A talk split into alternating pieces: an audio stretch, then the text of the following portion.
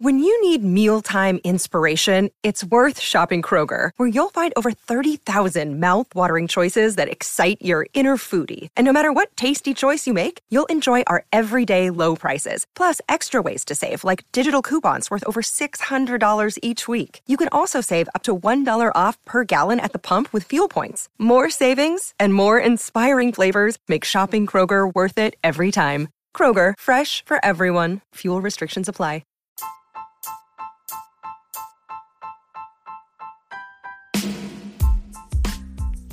Hey there, welcome to the tint. I'm your host, Scott Fellman, and it's time for another foray into the world of aquariums from a slightly different perspective.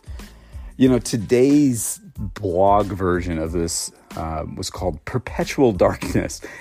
And okay, that's a, admittedly a dark sounding title, but it's perfectly appropriate for what we're going to talk about today how to get and keep your water as tinted as possible, or at least what materials would do the best jobs in terms of color production. Now, we as a group of fish geeks in the botanical method aquarium world are kind of obsessed with this stuff. And yeah, it's a really good question. How does this happen? Now, first off, let's all remember that the color of the water has absolutely no relationship to its pH or its carbonate hardness. It just doesn't. You can have water that looks super dark brown, yet has a pH of, you know, 8.5 or whatever. And conversely, it's just as possible to have crystal clear blue white water that's soft and has a pH of 4.5 we have to get beyond the social media style blackwater definition, which seems to be if the water is tinted, it's a blackwater aquarium. Now, look, if you just want the nice color but could care less about the pH and the hardness, that's fine.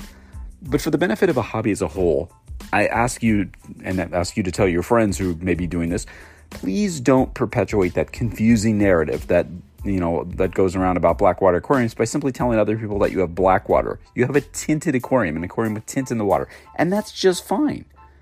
So yeah, I'm not going to launch into a long drawn out description today about you know how ecologists define black water and what specific chemical characteristics make it up. We've covered that enough over the years. You can deep dive here or elsewhere to get that information. It's all over the place. You just have to dig. Okay, micro rant is over. Let's get back to the topic. Remember, this piece is not about how to make black water. It's a little more superficial than that, believe it or not. It's about creating an aquarium with color and maintaining that color. Now, first off, one of the keys to getting your color, that lovely brown that we all want, is to select the right types and quantities of botanical materials to assist. Now, I'll be the very first to raise my hand and call BS on anyone who wants to claim, you know, to have a perfect recipe for how many catopolys per liter or whatever you have to use to achieve a specific color.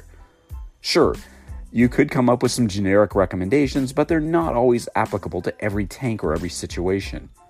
Yeah, there's simply so many variables in the equation, many of which we probably haven't even considered yet, that it would be simply guessing. Just like nature to some extent, really, there's a lot of variables. What I can do is recommend some materials, which we found over the years to generally impart the most reliable and significant color to the water. Now, in no particular order, I'll give you my thought on a few of my personal faves. These, of course, there's tons more, but these are some that I don't know consistently seem to show up on my list of, of favorites here. So let's get started. Now, the first one is maybe a surprise to some of you, and some of you it's absolutely not a surprise. It's wood. Now, yeah, you heard me. One of my very best, or one of the very best sources of print, uh, tint producing tannins in aquariums is wood. I've told you many times, uh, and we all know this wood imparts tannins, lignins, and all sorts of other stuff from the exterior surfaces and all those nooks and crannies that we love so much right into the water. Ah, the tannins, though. Now, I don't know about you, but I'm always a little bit amused, and I've talked about this before. And it's not that hard actually to amuse me, but I'm always amused by those frantic posts on aquarium forums from hobbyists that their water's turning brown after adding a piece of wood to their, you know, nature aquarium or whatever. I mean, I sit there and read those and I'm, I kind of laugh and I say, what's the big deal? Oh yeah, I mean, I know not everybody likes it. I tend to forget that, but but really the reality is, uh, as you probably surmise, is that wood will continue to leach tannins to a certain extent, pretty much for as long as it's submerged. As a lover of the tint, I see this as a great advantage in helping establish and maintain that sort of blackwater look and to impart humic substances that are known to have health benefits for fishes. Now, some wood types, like mangrove, a wood that unfortunately we don't have at the moment, but we will again, hopefully, maybe over the summer or early fall. Uh, mangrove, uh, like other woods, tends to release a lot more tannins over a long period of time. And now, other types like spiderwood will release their tannins relatively quickly in a big old burst, and it'll turn the water very orangish brown, really pretty. Um, some, like manzanita, seem to be really dirty and release a lot of materials over long periods of time. Now, they're all going to recruit fungal growths and bacterial biofilms as an aside. And of course, the biocover on wood is a unique functional aesthetic too, as we, you know, rant and rant about here. Now, the next product or, or material that I think is great is bark. I'm a huge fan of tree bark to impart not only color but beneficial tannins into the water. Because of its composition and structure, bark tends to last a pretty long time when submerged, and it tends to impart a lot of color to the water over the long term.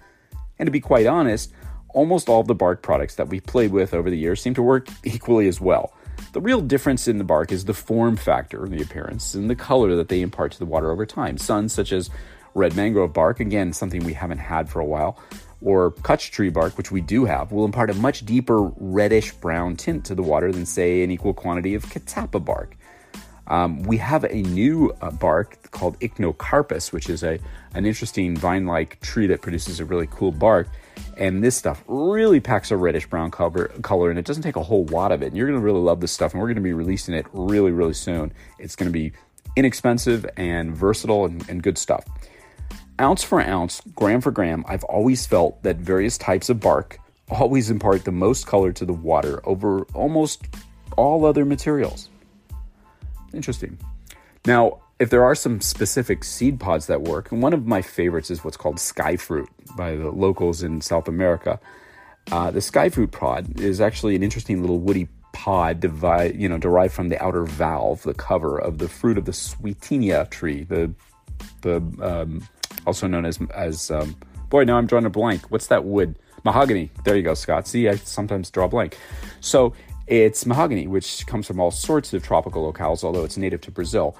And it's just kind of the sort of thing you would find floating or submerged in a tropical jungle stream or whatever. And they're called sky fruit because they hang from the trees and fall from the skies. It's kind of a name I fell in love with.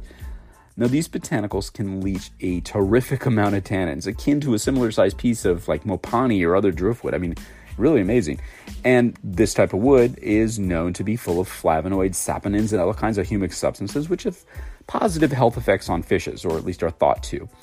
Um, like bark, it lasts a real long time and it recruits some biofilms and fungal growths for good measure. So, skyfruit pods are a great one to play with. Now we move over to leaves. Two of my favorites are live oak leaves and magnolia leaves. Now, despite their humble, you know, North American origins, these leaf types impart more color ounce per ounce than just about any of my favorite tropical leaves, and they both last for a very long time. Like, I've had specimens of live oak leaves stay intact for several months before even starting to soften. Now, it's really important to think of leaves as not just a coloring agent for your water, but as sort of a biological support mechanism or media for your burgeoning ecosystem, and that's the goal of the tank in the long run. They actively recruit fungi and biofilms and other microorganisms, which enrich the overall aquatic environment in your tank. Those are two of my favorites. And then we come to cones. Now, alder cones, uh, also the, the scientific name is Alnus glutinosa and Alnus incana, or birch cones, which is Betula occidentalis, those have been widely used by aquarium hobbyists in Europe for a long time. Bettas and shrimp breeders are really fond of the tannins that they release into the water and their alleged antifungal and antimicrobial properties. And there's been a lot of study by hobbyists too about the pH reduction attributes of these cones too. Uh, a study done a few years back by a Swedish hobbyist using from I think it was like one to six cones in a glass containing like 10 ounces of water. Uh, he started with a pH of I think it was about 8.1 and he was able to drop to like 6.7 with one cone after about two weeks and uh, 4.7 with two cones after two weeks, and, and an amazing 3.8 with six cones after the same time period. The biggest part of the drop in the pH occurred in the first 12 hours after the immersions of the cone, uh, the immersion of the cones, which I thought was interesting. I guess that corresponds to that burst of tannins. Now, look, I'm the last guy to tell you that a bunch of cones is the perfect way to lower pH. But this and other hobby level studies seem to have effectively demonstrated their ability to drive down pH in, you know, malleable, that being soft, water. So interesting, there's something there. Uh, the next group of uh, materials would be the coconut based products like cocoa curls, our Fundo Tropical, and Substrato Fino. Those are two coconut derived materials. There, there's something about coconuts. The, the materials that are derived from the husks of coconuts seem to produce significant amounts of tannins and impart a lot of color, visual color, to the water. Now, of course, Substrato Fino and Fundo Tropical are smaller, finer textured materials, which work primarily as, I don't know, I guess you call them substrate enhancers, and not strictly as color producing agents, but that's what they do. But because there's an initial burst which subsides over time, you uh, know, they're probably more for a quick spot burst of color if that's your, your goal there. Now, one of the novel applications for these finer materials is to take advantage of their color producing ability by putting them in a fine mesh filter bag and allowing water to flow around or through them, like filter media. Put it in a, any kind of a filter system or just dangle it in a sump or whatever. Essentially, it's a more sustainable alternative to the old peat moss trick. It kind of does the same stuff. And then you have another one of my favorite botanicals, oak twigs. Um, for an interesting look and some nice color, I'm a huge fan of oak twigs. And oak has this nice bark, which imparts a deep brownish yellow color to the water, and it's quite distinctive. There's a reason why, you know, we have a product called 20 Twigs, which is 20 oak twigs.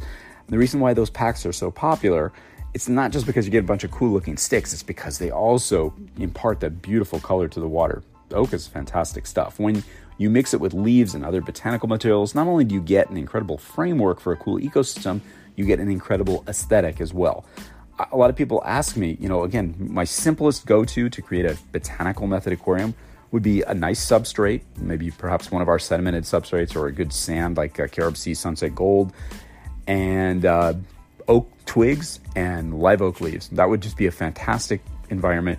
People would have a hard time figuring out that the live oak leaves are actually, you know, not a tropical leaf. They look terrific once they're down and you'll get an incredible burst of color and it'll just be a beautiful aquarium. So very simple one to go to go with. Now, again, this list I just gave you is an absolutely cursory one. I could have easily listed 10 or more or like 100 items. And no doubt some of you hardcore people are like screaming at your screens or your phones right now going, What the fuck, Fellman? You didn't include whatever. And of course, that's the beauty of natural materials. There's like numerous options.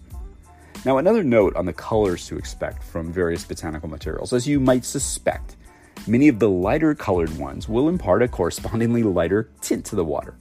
And some leaves, such as guava or loquat, also impart a more yellowish or golden color to the water, which is very pretty, as opposed to the brownish cover color with which you know jackfruit and catappa are known for. So you actually have different shades of color. And a lot of you ask about things that impact how long the water retains its tint. Well, that kind of stuff's a big deal for us. I get it. Now, many hobbyists who have perhaps added some, you know, catappa leaves or blackwater extracts or even rooibos tea to their water contact me and they ask me stuff like, why the water doesn't stay tinted for more than a few days? Now, again, I'm flattered to be this sort of clearinghouse for, you know, questions on botanical materials, but I must admit I don't have all the answers all the time. So, why doesn't my water stay tinted, Scott? Well, I admit I don't know. Well, not for certain, anyways. I do, however, have some information, some observations, and a bunch of ideas about this, any of which might be literally shot to pieces by somebody with the proper scientific background. However, I can toss some of these seemingly uncoordinated facts out there to give our community some stuff to chew on as I offer my ideas up. Now, perhaps it starts with the way we administer the color producing tannins to our aquariums. Like, I personally think that utilizing leaves, bark, and seed pods is perhaps the best way to do this. I'm sure you're hardly surprised, right? Well, it's not just because I sell this stuff for a living, it's because they are releasing tannins, humic substances, and all kinds of compounds into the water full time once they're submerged during their presence in the aquarium as they break down. It's a sort of onboard producer of these materials with their own, you know, half life or whatever. You know, they last as long as they last, for want of a better term. And they also perform an ecological role, providing locations for numerous life forms like fungal growths and so forth, and surface area upon which you know to colonize. They become a part of the ecosystem itself. A few squirts of blackwater extracts won't do that, right? They just won't. This continuous release of tint producing compounds from botanical materials keeps things more or less constant. And if you're of the school which leaves your botanicals in your aquarium to completely break down, like I do, you're certainly getting maximum value out of them, aren't you? And if you're continuously adding or replacing them with new ones as they completely or partially break down, you're actively replenishing and adding additional tint producing capabilities to your system, too, right? Yeah. So there's another way to keep the tint going in your tank, and it's pretty easy. Now, those of you who know me and read my ramblings or listen to the tint here regularly know that I absolutely hate shortcuts and hacks in the aquarium hobby. I just hate them. But I preach a long, patient game, and that sometimes is a little bit tedious and boring for some people. However, that's not to say that I don't have the occasional little hack. And, you know, they don't make you a complete loser by doing, doing them. when you prepare your water for water exchanges, typically it's down to a few days, uh, it's done a few days uh, or a week or so in advance. I hope. I mean, you have water sitting around uh, that you've produced either RO, DI water, or water you've purchased from the fish store or whatever.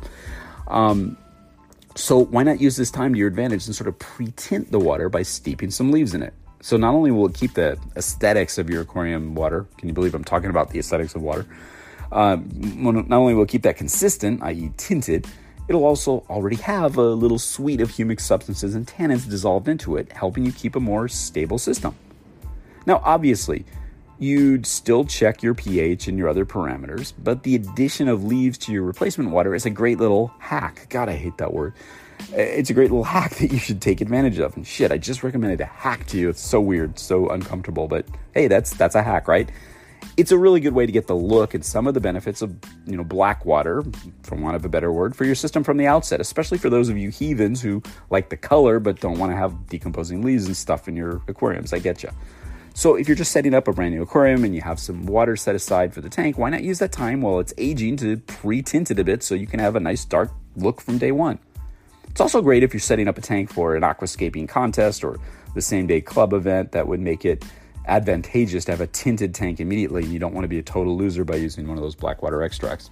I, I must confess though that yet another one of the common questions we receive here from hobbyists is how can I get the tint in my tank more quickly? And this is definitely one way. Now, how many botanicals can you use to accomplish this? Well, that's the million dollar question. Who knows? It all gets back to the, in my opinion, the absurd recommendations that have been proffered by you know vendors over the years recommending X number of leaves, for example, per gallon or whatever. Now, there's simply far, far too many variables ranging from the starting water chem to the pH to the alkalinity and dozens of others which can uh, you know, affect the equation uh, and make the numbers unreliable at best. So we don't even try. We did this too in the early days of Tannin, and it was really kind of stupid looking back at it, saying, oh, you start with five or six. And I think it was usually telling you to use more leaves only because I didn't want to have you do rapid water parameter changes when you add anything to the water. And so it was more to get you into a conservative mindset as, as opposed to being like, put five of these and you'll get a, a certain look. There's just no hard and fast answer to this. Every situation is different. You need to kind of go with your instinct. Go slowly. That's the best advice I can give you. Evaluate the appearance of your water, the behaviors of the fishes, the pH, you know, alkaline. I don't know why I keep saying pH and alkalinity because alkalinity is part of pH, but the pH, the uh, carbonate hardness, the TDS, or whatever, um, whatever parameters that you like to test for, and because that's that's at least going to give you some kind of a track to run on, you know. Um, it's really a matter of experimentation. I'm a much bigger fan of tinting the water based on the materials in the aquarium, letting nature sort of have at it. The botanicals will release their contents at a pace dictated by their environment, and when they're in situ like this, you have a sort of onboard continuous release of tannins and you know humic substances that, uh, based upon the decomposition rate of the material, will be released in sort of a natural fashion. So I think that that's a really important kind of distinction. Now, replacement of botanicals or addition of new ones, as we pointed out many times, is largely a subjective thing, and the timing, the frequency, and the extent to which materials are removed or replaced uh, is dependent upon multiple factors. Again, ranging from base water chemistry to temperature to the types of aquatic life you keep in the tank. You know, if you have plecos or scraping fishes, xylophores, or strongly grazing fishes like headstanders, they're going to degrade botanicals and leaves more quickly than a tank full of, say, characins or danios or whatever. Okay, now this is the part where Scott bashes the shit out of the idea of using blackwater extracts and rooibos tea. You know, this could get nasty, but I have to address this. And again, some of the manufacturers that make blackwater extracts are super scientific and know what they're doing, and they have good products. And uh, if you ask me which ones to recommend, I would tell you. Um, but if you haven't heard of it before, there's this stuff called rooibos tea, which in addition to being kind of tasty, actually, has been a favored, you know, sort of a tint hack of a lot of hobbyists for years. Now, without getting into all the boring details, rooibos is a tea derived from a plant called Aspalathus linearis. And I butchered that name, but that's like what I remember pronouncing it as. It's also known as the red bush in South Africa and other parts of the world where it's harvested from. It's been used by fish people for a long time as a sort of instant black water extract, and it does have a lot going for it for these purposes, I suppose. Rooibos tea does not contain caffeine. It has low levels of tannin compared to black or green tea, so at least for drinking, you know, it's good. And like catappa leaves and other botanicals, it contains polyphenols like flavones, flavanols, aspalanthin. But boy, did I butcher that name. Aspal, aspalathin is what it's called. I call it aspalanthin. Jeez, don't ever listen to me for scientific compound names. It's just ugly. Anyway, now hobbyists are going to simply steep it in their aquariums and get the color they want and impart some of these substances into the tank water. I mean, it's an easy process. Of course, like any other thing you add to your aquarium, including leaves and botanicals, it's never a bad idea to know the impact of what you're adding. It's pretty harmless from everything I've seen and when I played around with it, but like using botanicals, using rooibos tea bags in your aquarium requires some thinking, that's all. The things that I personally dislike about using tea or the black water extracts are that you're simply going for an effect without getting to embrace the functional aesthetics imparted by adding leaves, the seed pods, and all that stuff to your aquarium as part of its physical structure and its ecology. And that there's also no real way to determine how much you need to add to achieve whatever. Obviously, the same could be said of botanicals, so I'm not going to be totally hypocritical here, but we're not utilizing botanicals simply to create brown water and target specific pH parameters, at least most of us aren't. We're trying to create an ecology that's similar to what you'd see in these types of habitats in nature, and that's a distinction. Yet, with tea or other blackwater extracts, you sort of miss out on replicating a little slice of nature in your tank, the building of an ecosystem, which is why we call this the botanical method. It's not the style of aquascaping. And of course, it's fine if your goal is just to color the water, but it's more of an aesthetically focused aquarium at that point. Again, I also understand that some people, like fish breeders who ha- need, you know, bare bottom tanks or whatever, like to condition water without all the leaves and twigs and all the stuff that we love so much. They want the humic substances in the tannins, but really don't need or want the actual materials in their tanks. I get it. And when it comes to tea and those commercial extracts, I don't think this stuff lasts all that long. I personally believe that the tin producing tannins in tea are potentially taken up quickly by substrate materials and filter media and stuff like that. Unless you're keeping tea bags in your tank on a continuous basis, you'll always experience some color loss after some period of time.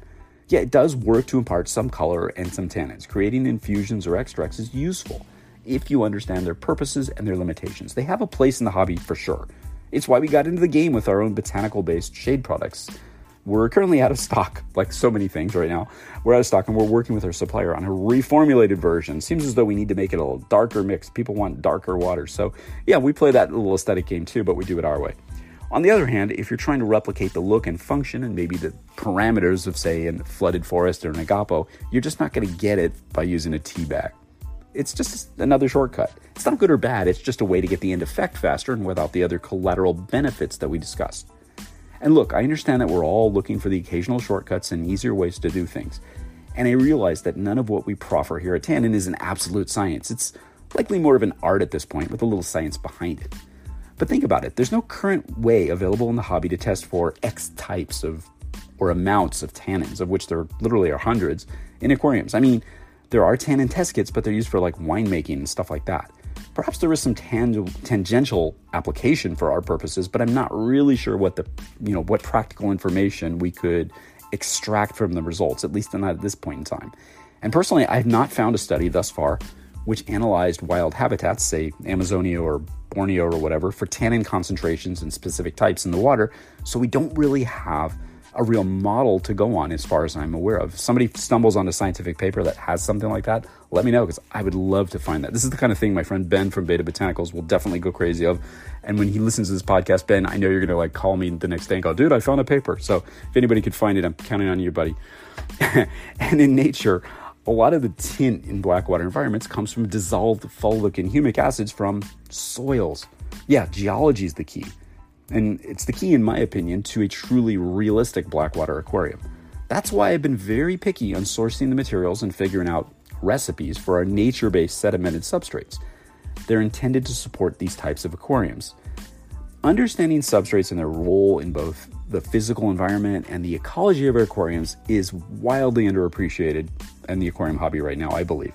We'll keep coming back to this in the future, I'm certain, because it's really important. And again, keeping the water tinted is something that many botanical method aquariums are interested in. This wonderful collateral benefit of our approach is something that is easy to get addicted to. Now, all of these ideas are okay to impart some color to your water. Some do more, as we've discussed here, you know, ad nauseum. And none of them will work to full advantage if your aquarium's removing them as fast as you're imparting them into the water. So go easy on chemical filtration media like carbon. I did say not to use them, just don't use a ton of them. Use less than what the manufacturer recommends. Now, what about plants? People ask me about this a lot. Well, I have a theory about plants and tannins. Now, first off, as you know by now, you absolutely can keep plants in blackwater aquariums. We've talked about this a million times over the years. And yet, interestingly, you can't always keep blackwater conditions, or at least color wise, in planted aquariums. So there's been a lot of geeky discussion on this topic on, you know, discussion forums and so forth. Now, tannins are interesting things. Think about this tannins are known to bind up heavy metals and minerals. The roots of aquatic plants prefer to take up bound up minerals and metals. So, another theory of mine is that the heavily planted tanks do actually remove some of the visual tint, i.e., the tannins, from the water via uptake from their root systems. Makes sense, right? Maybe? Or maybe I'm way off, but some somewhere out there there's some plant expert that will tell me I'm crazy or wrong, or maybe I'm onto something. Okay, I can go on and on all day throwing out all sorts of weird theories and you know unsubstantiated ideas on this topic, but I think I gave you enough to get the party started. I really encourage you to do some homework. We need to ask these questions to people who really understand the chemistry here. I think that there might be some good answers out there. And back to the color thing to close on here. I admit visual tint is probably the single most superficial aspect of what we experience with botanical method aquariums. But it's also the most obvious. It's the thing that most people see right off the bat that distinguishes what we do from typical aquariums out there. And it's likely has the most impact, you know, it's likely the most impactful to the casual hobbyist or the observer seeing one of these tanks for the first time it's just as important to understand the collateral benefits of using utilizing, you know, botanical materials. It's a subject we've talked about millions of times here. However, in the end, it's the look of your aquarium that's what you have to experience each and every day. And if having an understanding of which materials can bring you the aesthetic experience you're after in a more effective way, well, then this is a worthwhile discussion, isn't it? I think it is. So I'm going to leave you with that for now, and we'll probably have a lot more of these discussions in coming months. Stay curious, stay resourceful, stay enthusiastic, stay observant, stay appreciative, stay patient, and stay tinted, and always stay wet. Until next time, this is Scott Fellman from Tannin Aquatics. Thanks for spending part of your day with me, and I look forward to seeing you on the next installment of The Tint.